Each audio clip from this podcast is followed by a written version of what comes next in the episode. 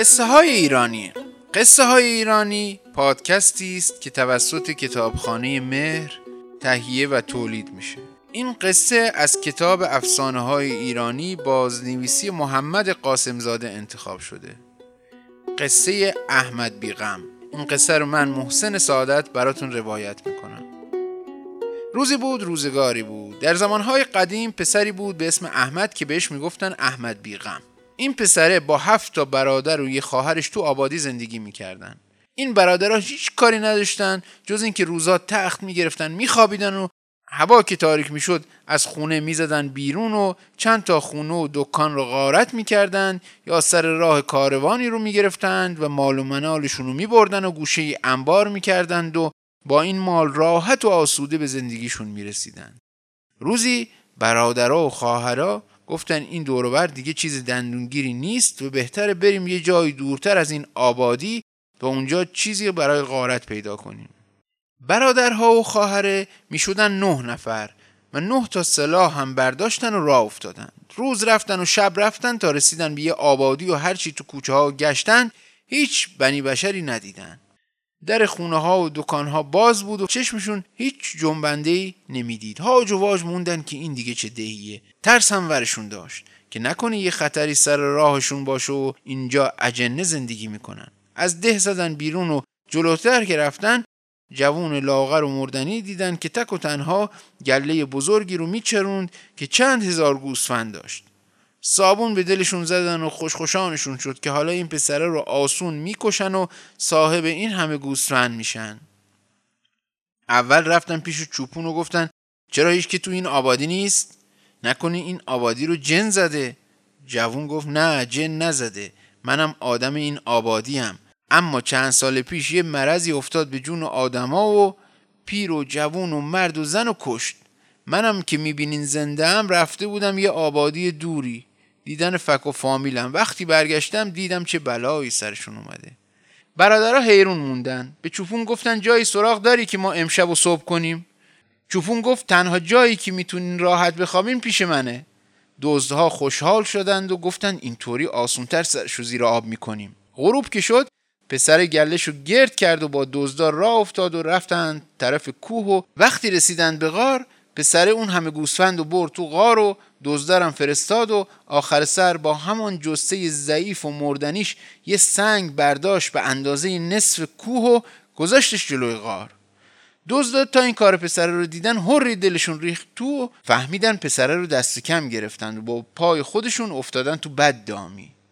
اما هیچ کدوم پسره رو نشناختن جز احمد که میدونست این بابا دیوه و باید چارچشمی مواظبش باشن. پسره زود رفت و تشت بزرگی آورد و گذاشت وسط گله و شیر میشا رو دوشید و تشت که نصف شد گذاشتش روی اجاق و خوب که جوش اومد برنج ریخت توش و شیر برنجی پخت و گذاشت جلوی مهمونا تا شکمشون رو سیر کنن.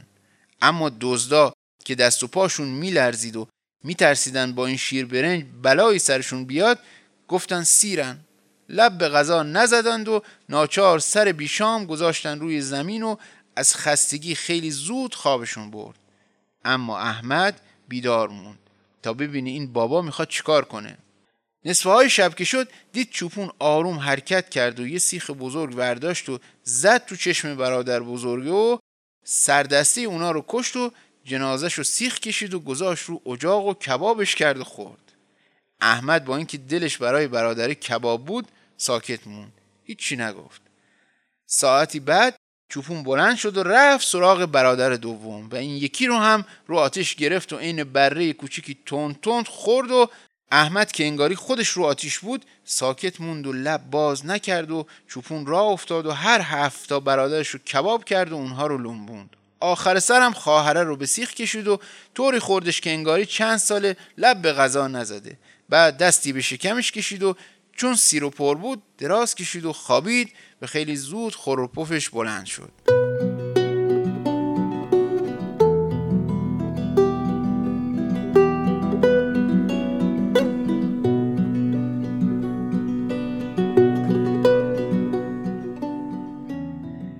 احمد صبر کرد تا خواب چوپون سنگین بشه. وقتی مطمئن شد که چوپون خوابیده، بلند شد و سیخو گذاشت رو آتیش و وقتی خوب قرمز شد برش داشت و محکم زد تو چشم پسره و تا اون بجنبه فلنگو بست و به ته غار رفت و زیر دست و پای گوسفندا قایم شد.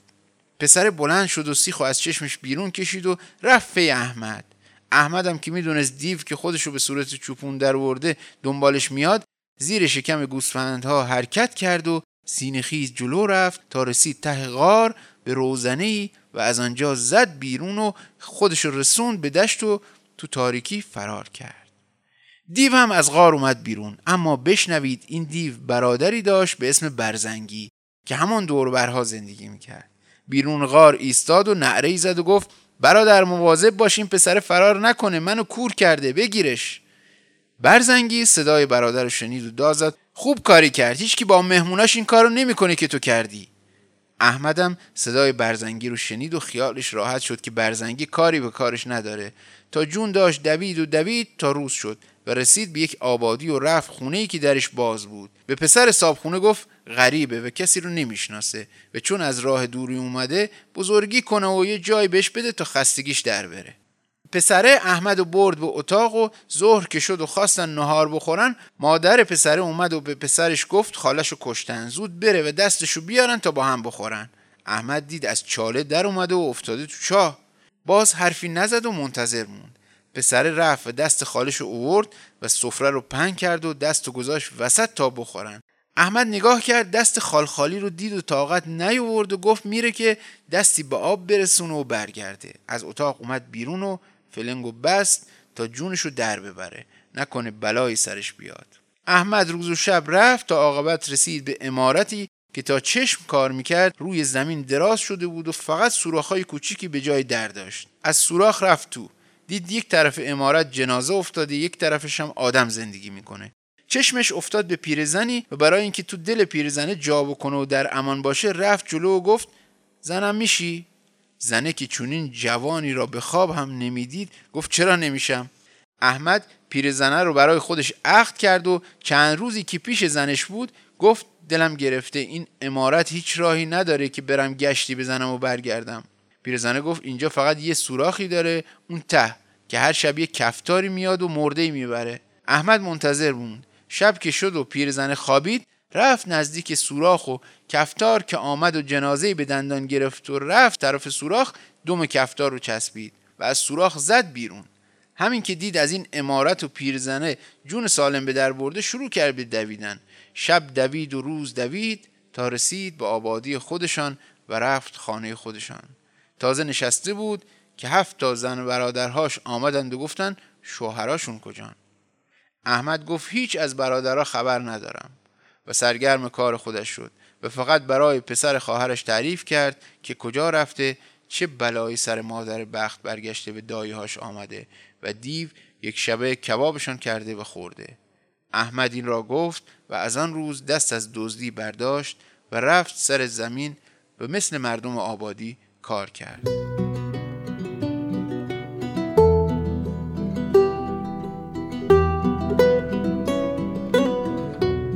قصه بازنوشته است از افسانه احمد بیغم، از افسانه های مردم کوکیلویه و بوی رحمت، بازنویسی حسین آذرشب.